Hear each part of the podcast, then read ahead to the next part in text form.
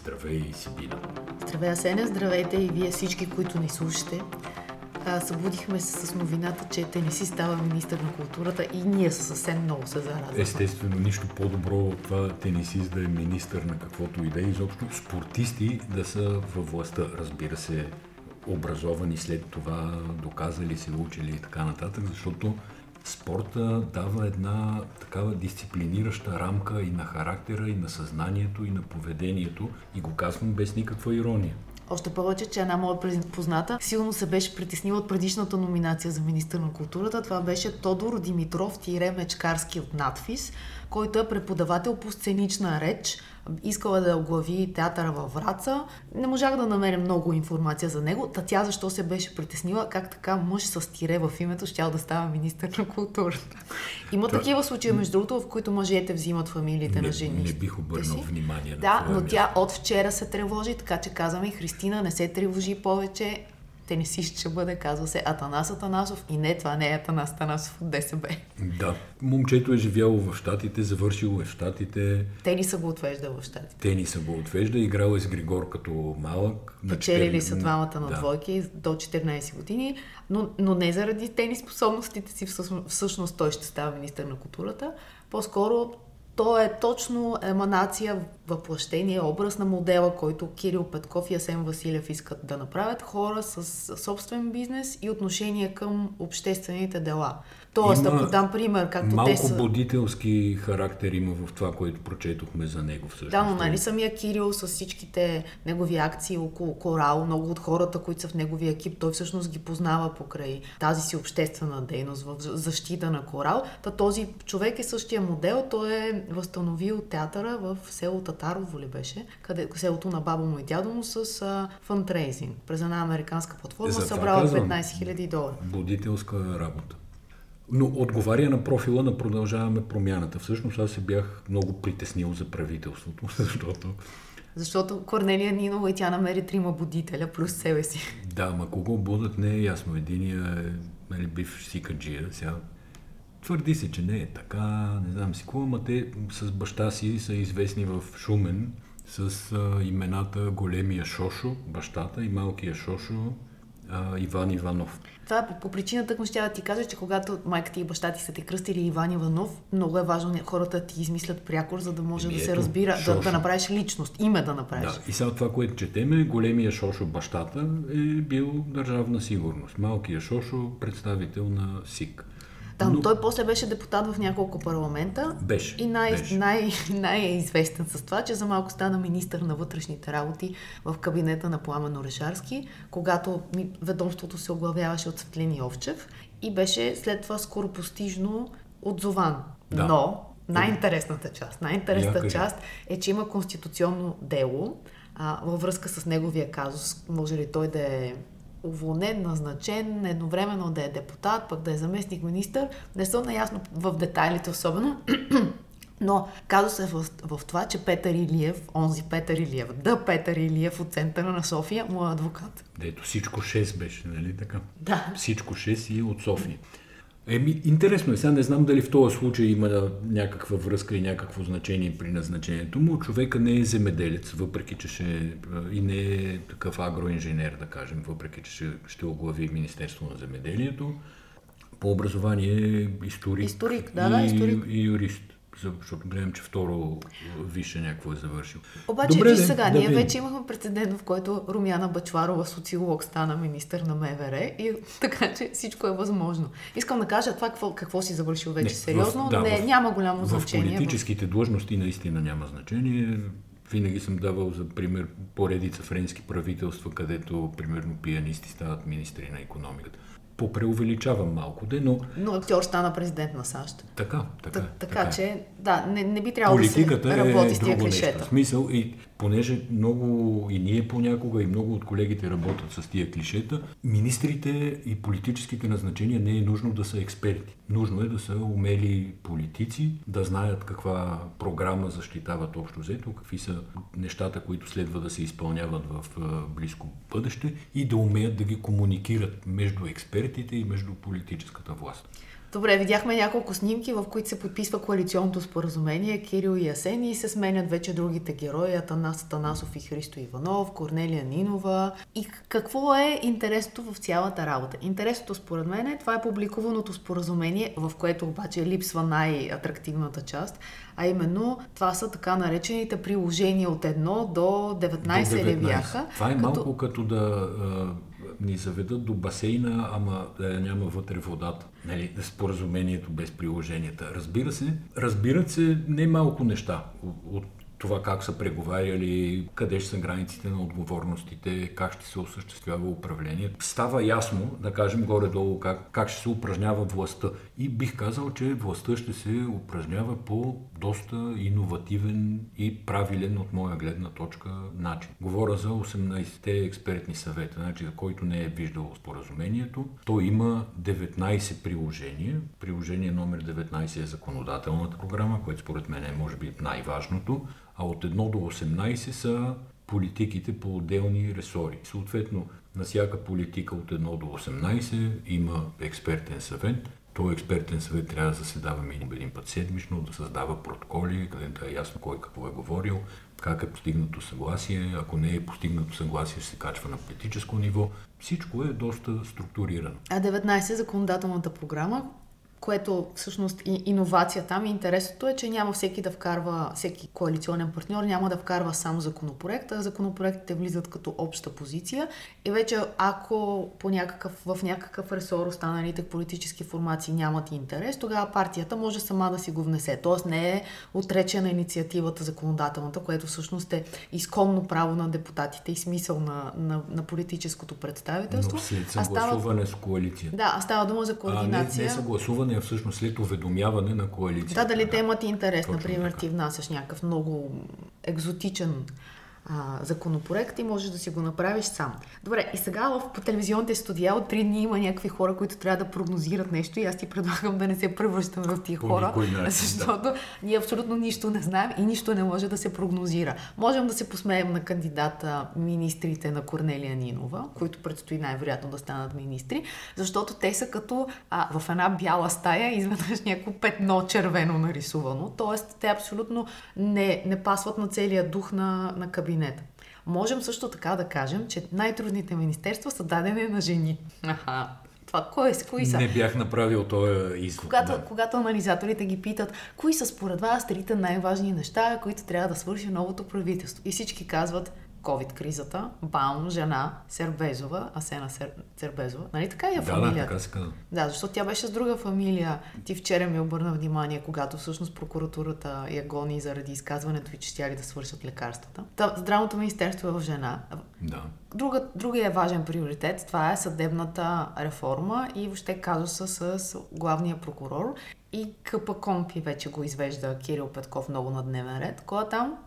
Жена, от Демократична България, нормално. Надежда Йорданова беше известна да. с това, че водеше а, делата срещу ЦИК, които искаха да забранят видеозаснемането на броенето. И тя успя да спечели във вас делата. Точно това беше така. на не на последните избори, а на предпоследните избори. Но това са двата ресора, които са най- интересни и предизвикателни и двата са дадени на жени. И вече оттам нататък забравих какво казаха анализаторите, кой е трети е приоритет или по-скоро не бяха единодушни. Да, цената на тока и всичко останало свързано с економиката, разбира се. Аз не бих изключил и трета жена, която е Калина Константинова. Калина Константинова. Значи тук пак имаме голяма тенис линия, извинявай, че те прекъсвам, но брата на Калина прави агитката, българската тенис агитка в Австралия, когато започнат сега австралийските турнири и това е човека, който организира абсолютно всички, изпраща снимки и е сърцето на агитката. Тоест... Да, да не би Григор да им е редил правителството. Аз почвам да, да изпитвам едни известни подозрения.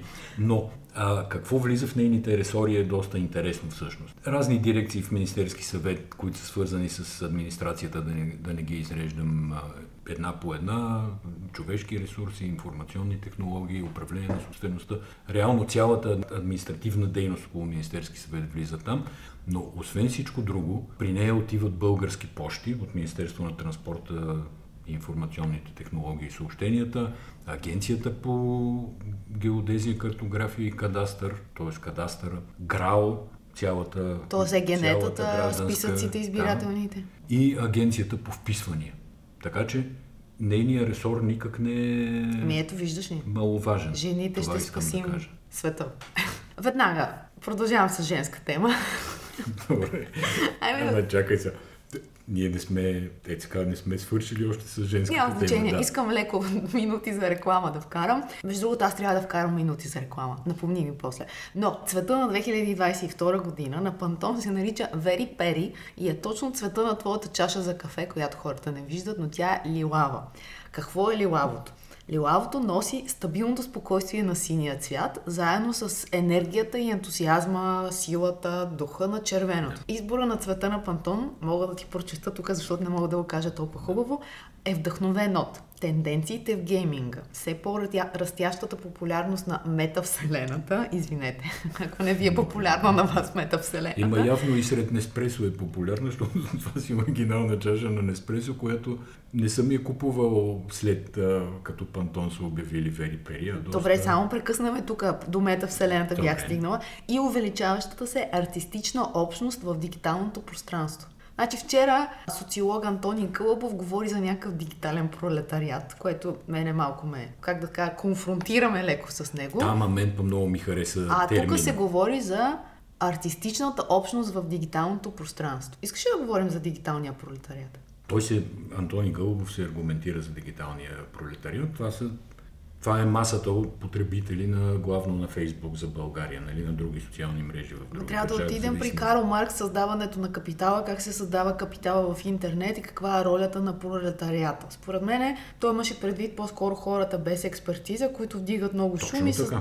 но това не е пролетарията Но по смисъла. които не участват в, в обществения живот. Те са така наречените обикновени хора, на които обаче екрана и клавиатурата, възможността да се изкажат, им дават едни екстра сили, там като животите в електронните игри, нали, непрекъснато пишеш някаква глупост, хората те хейтат, ама ти пак имаш Фейсбук, те пита какво мислите днес или там, както питаше на български, и ти пак написваш и пак написваш и това според мен има предвид той като на дигитален про- пролетариат. А и да не го има това предвид, според мен е, това е смисъла на понятието дигитален пролетариат. Да, обаче какво е пролетарията? Това са работниците, които нямат собственост и единственото, което те продават е собствената си работна сила. Това е истинското Да, де, ма истинската ти, дефиниция. Ти отиде при Маркс, а за- ние сме 20, 2021. Ами при Маркс отидох, според мен това е, това е някаква модерна версия на марксизма, която не очаквам Антони Гълъбов да, да я съобщи. Така че не съм съгласна с термина дигитален пролетариат, съгласна съм с твоя термин за... Тоест ти нямаше термин, да имаше цяла Аз се теория. опитах да оплътня този термин. Да, нека да се върнем към хората на изкуството в дигитална среда. Айде, кажи. Да. Истината е, че ти така нареченото обществено мнение, Бойко Борисов, ето веднага завих обратно към политиката, беше това, което Бойко слушаше хората във Фейсбук и реагираше и се отказваше от някакви неща, включително COVID управлението на кризата, беше по Фейсбук групи, които казват, не, не, ние сега заведенията не можем да функционираме. Това беше докато не се появи Ричард Алибегов. Според мен в последните няколко месеца на управлението на Бойко Борисов, Ричард Алибегов управляваше здравната криза. Борисов през цялото време на, на последния си мандат, той управляваше по това какво казват хората във Фейсбук и какво пишат хората във Фейсбук. Сега, истината е, че така не може да се, не може да се вземе никакво решение, ако трябва да се правят някакви реформи. Всъщност това, което предстои да се случи на новата власт е да почват да се създават вълни от недоволни хора по най-различни теми. Защото само тогава е ясно, че ти си направил нещо. Дам ти Къде е пример. нарочно, къде е спонтанно. Да, дам ти пример. Отиваш, ти си голяма корпорация и поставяш коледна окраса пред Народния театър. Това е действие. Е, твоята любима тема. Нали, Това е нали действие. се бяхме разбрали да не говорим в този Не, подкаст да за ти това. показвам, че всяко действие, то си има свое противодействие. И оттам нататък ти или си сложил хубава украса, или си сложил грозна украса, но това нещо, ако си го направил, няма начин да остане незабелязано. И от тук нататък ти трябва да си готов да си защитиш позицията Това не е или да си въпрос на оттеглиш. политиката, колко ти е грозно украсата. Въпрос на политиката е в общината да има създадена система, така че ако ти искаш да метнеш някаква грозна украса насред София, някой в общината да ти каже, не става. Нали, трябва да направиш по-голямо усилие, за да изглежда града сериозен. И това е, това е политиката. Да, разбери ме много значително, но общината е следваща тема. Искам да кажа само, че никак няма да е лесна тая власт. Според мен тя наистина да показа или не тя, но продължаваме промяната, показаха някакъв модерен начин на сформиране на правителство през диалог, което до сега абсолютно не присъстваше. При нас имаше псевдодиалог, което мен ми харесва, но то, то много повече бизнес и дипломация. Нали? Преговори, разговори, да се съберем, да направим протокол, да измислим механизъм. То се учи в университетите навънка, не в българските университети.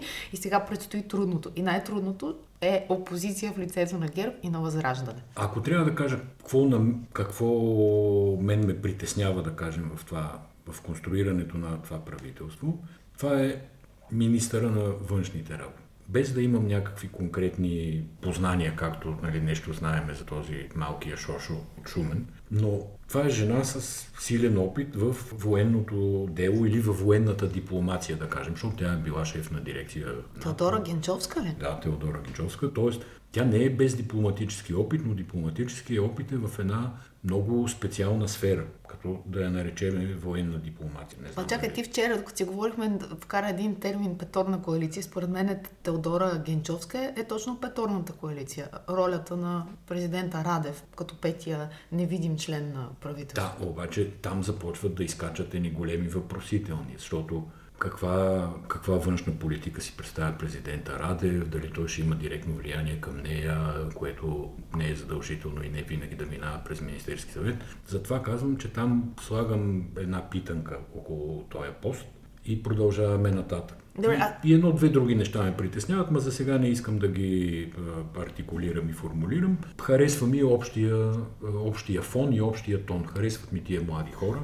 Харесват ми, че те са там средната възраст ще дойде много малка на целия Министерски съвет. Ако извадиш БСП, сигурно ще... Да, и, и, и хубавото е, че част от коалиционните партньори в лицето на Демократична България успяха да влязат в този тон. Разбира се, за тях това е някакъв спасителен пояс, да не се ангажира лично Христо Иванов, да кажем, като министр, а да извадят Божидар Божанов, министр на електронното управление, Сандов като вице-премьер и министр на екологията. Т.е. те влизат все пак в средното ЕГН на останалите и се влизат, вписват влизат. по един добър начин. В същото време... Сега, Божидар не му знам административния капацитет, така да се каже, възможностите да управлява мащабно процеси. Според мен повечето хора от тази сфера, IT сферата, които са се издигнали, имат огромната възможност да управляват процеси. И то тук се видя веднага да, но, разликата. Но това, в което нямам абсолютно никакво съмнение, че Божо е, Божо е абсолютно добронамерен, иска да направи нещата по правилния начин и има необходимата експертиза да го направи. Дано да се справи и политически и тогава всичко ще е наред. И, и, сме, и се обединяваме, че има нужда от такова правителство, защото всъщност България има спешна нужда от,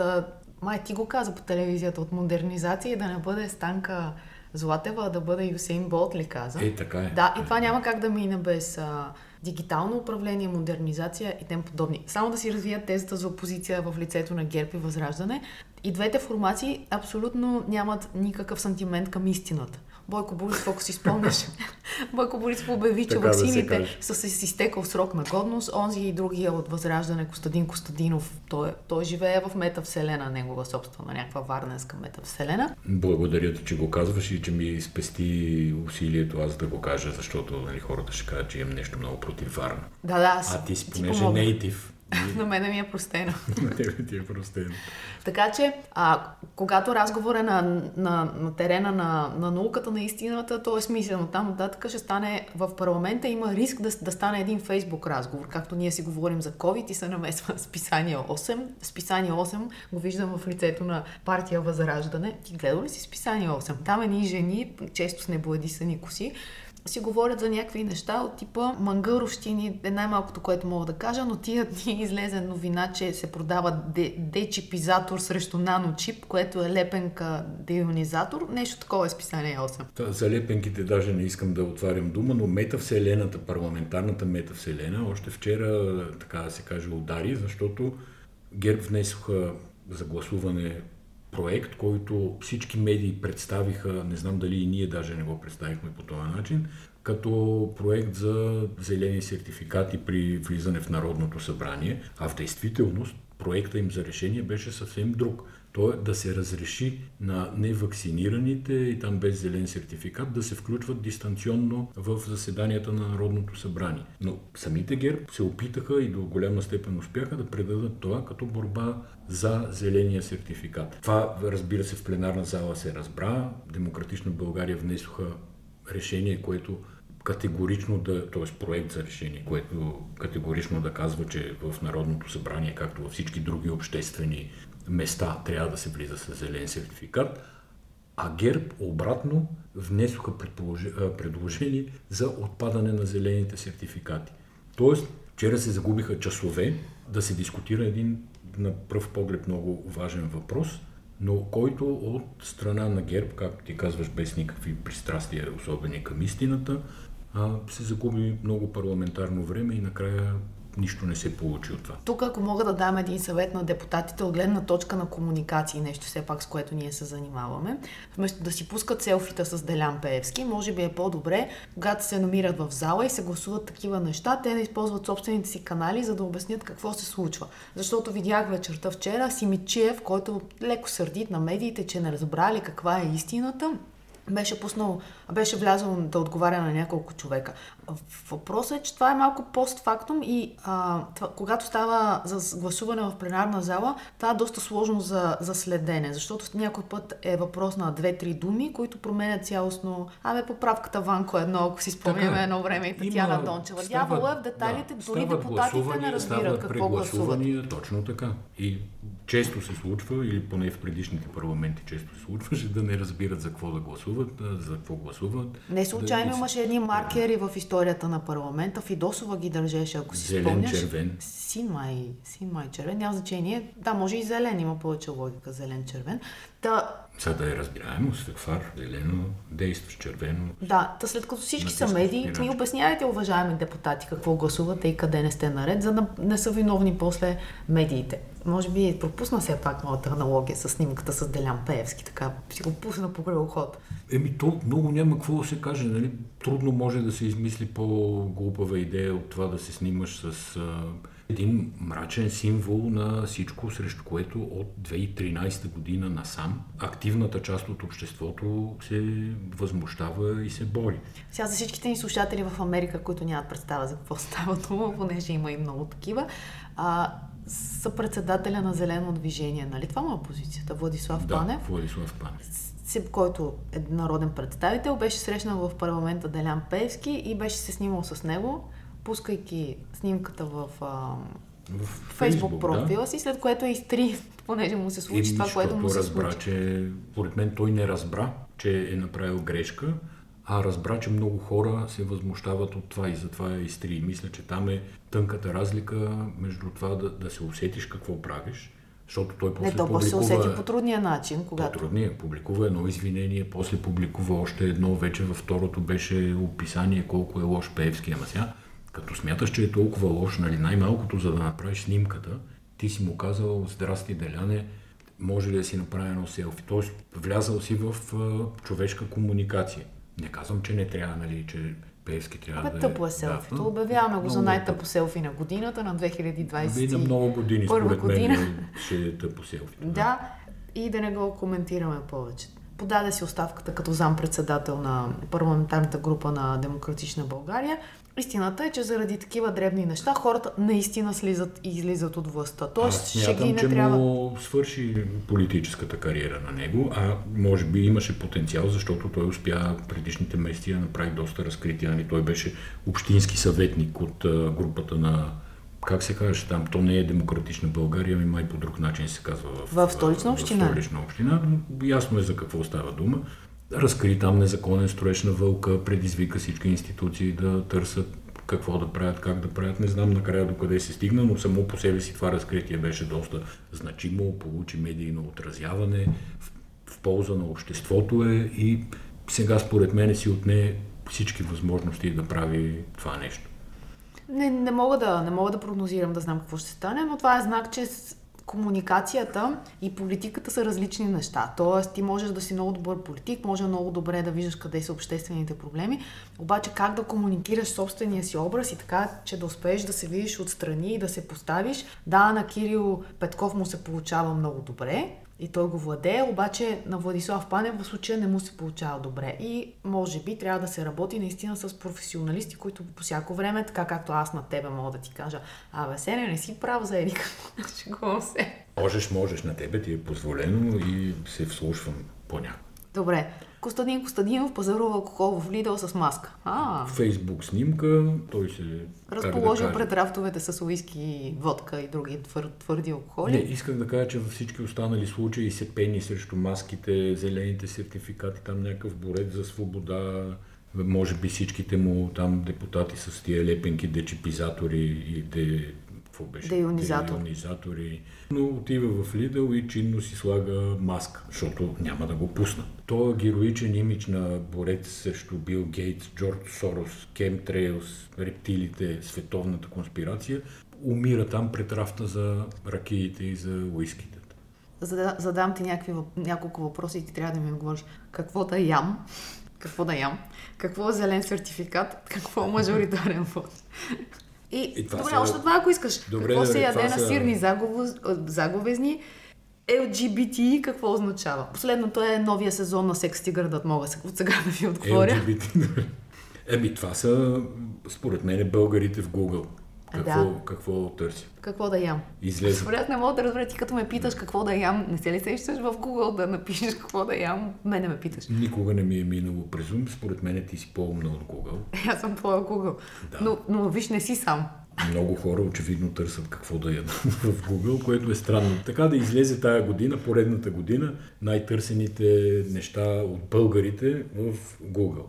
И те са, сега не съм убеден колко значими изводи можем да си направим от цялата работа, защото ми се струва базата, на която сърчовете са правени и, статистиките да е сравнително малка. Аргументирам се, защото Евро 2020 се оказва по-търсен, по-търсено понятие от ваксините, например, което фактически няма как да е вярно, като гледаш медии. Чакай, чакай, чакай. така От вакцина COVID. Обаче те хората може да си избрали вакцина, после да са търсили вакцина AstraZeneca, вакцина Moderna, вакцина Pfizer, а тук ти нямаш акумулиран резу- резултат за всички вакцини. А еврото е едно. Нищо 2020, нищо, че е през Евро 21 2020 беше един месец, не знам имаше ли, нямаше ли. За 4 седмици да се натрупа толкова маса търсене, че да се окаже най-силно търсеното нещо в Google.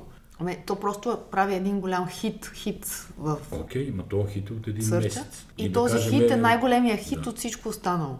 Ясно, ама оставам скептичен. Света така да е футбол, са Сега, казали. Единственото позитивно, което виждам в търсенето е, че Кирил Петков бие, кажи името на това момиче. Джулиана Гани. Джулиана Гани.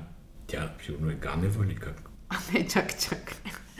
Не Ю- знам. Юлиана Ганева. Нищо не знам за Джулиана, Джулиана Гани. Не съм мога да я потърся, обаче така Не, има риск. Аз потърсих вчера. Има и риск да, да бие Кирил Петков. Не знам дали го искаме, ако тръгна и аз да търся коя е Джулиана Гани.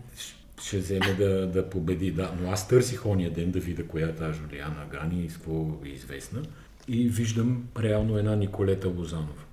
И първо реших, Ти сигурен това си, че знаеш как изглежда Николета Лозанова? в поне някакви предишни битности знаех как изглежда. Добре, сега малко да ще ти помогна. Писах Добре. в Google Джулиана Гани и излезе. Джулиана Гани и Илиан се помириха. Сега ще ме питаш кой е Илиан и вече нямам никакъв шанс.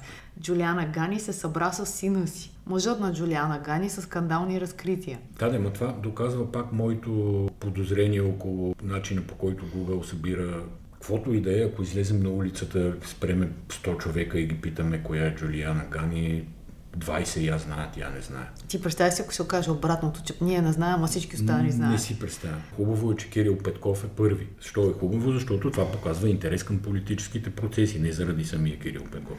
Но че Джулиана Гани е втора, буди у мене огромни съмнения. Значи тя е български модел, реалити звезда, инфлуенсър, родена през 1991 година в Пловдив мъже и е фитнес тре- треньор, инструктор Илян Найденов. Очевидно една, се развеждат двамата и това буди интереса на българските зрители. Край. Аз съм очудена, че някой търси пили в рекасе рецепта в рецептите, защото това според мен е най-омразното ядене, което може да съществува на земята, пиле в рекасе.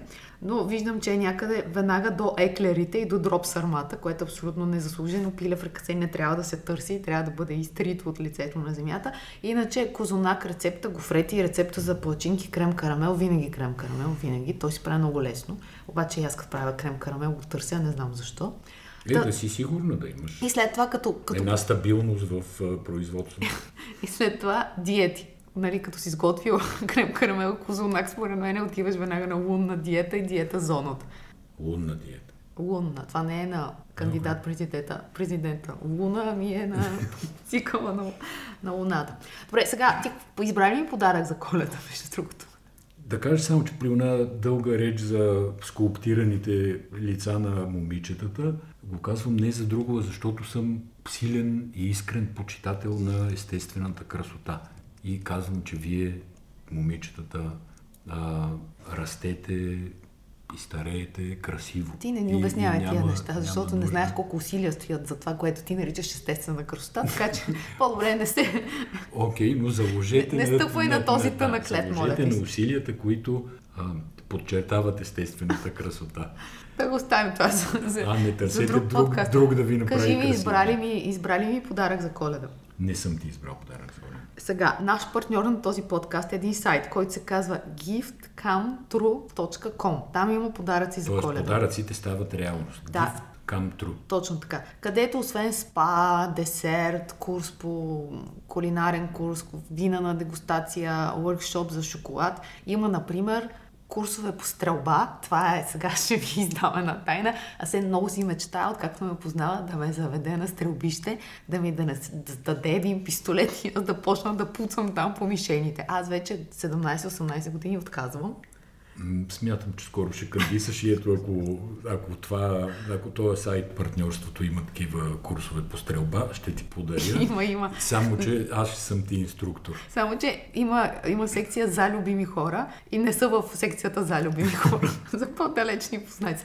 Да, защо ви го разказваме това нещо? Защото ние даваме подарък на един от вас, ваучер на стойност 200 лева да си избере подарък там, Сериозно? да го ползва или да го подари на, на някой, като условието за да спечелите в нашата игра Томбова, както искате го наречете, е да препоръчате публично нашия подкаст в някои от социалните мрежи и да ни тагнете или лично, или като живота ти други неща. Ние имаме профил във Facebook като живота и други неща, а в Instagram, ако го правите, трябва да бъде един от нас двамата, който е по-известен. Да, ма и в страницата на Булевард България, ако... Може да се тагва Булевард България също така, Точно да. Така. Даже по-добре да тагнете Булевард Няма България. Няма да се разсърдим. Да. Сега, докато си говорим, тук получавам един имейл от, от Георги Господинов. Георги Господинов е писател и романът му Време убежище оглави класацията в Италия за чуждоязична книга. Мисля, трудно го прочетох, но Книгата на Георги Господинов Време и убежище е първа по продажби в Италия за чуждоязична литература. Еми ето това също готин е... подарък за коледа. Еми готин е.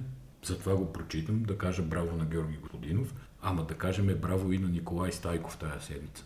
Да, Николай Стайков е човека от антикорупционния фонд, който всъщност фонд направи разкритията за 8-те джуджета и онази мракобесна история, свързана с а, Пепи Еврото, завода за сансьори и Изида.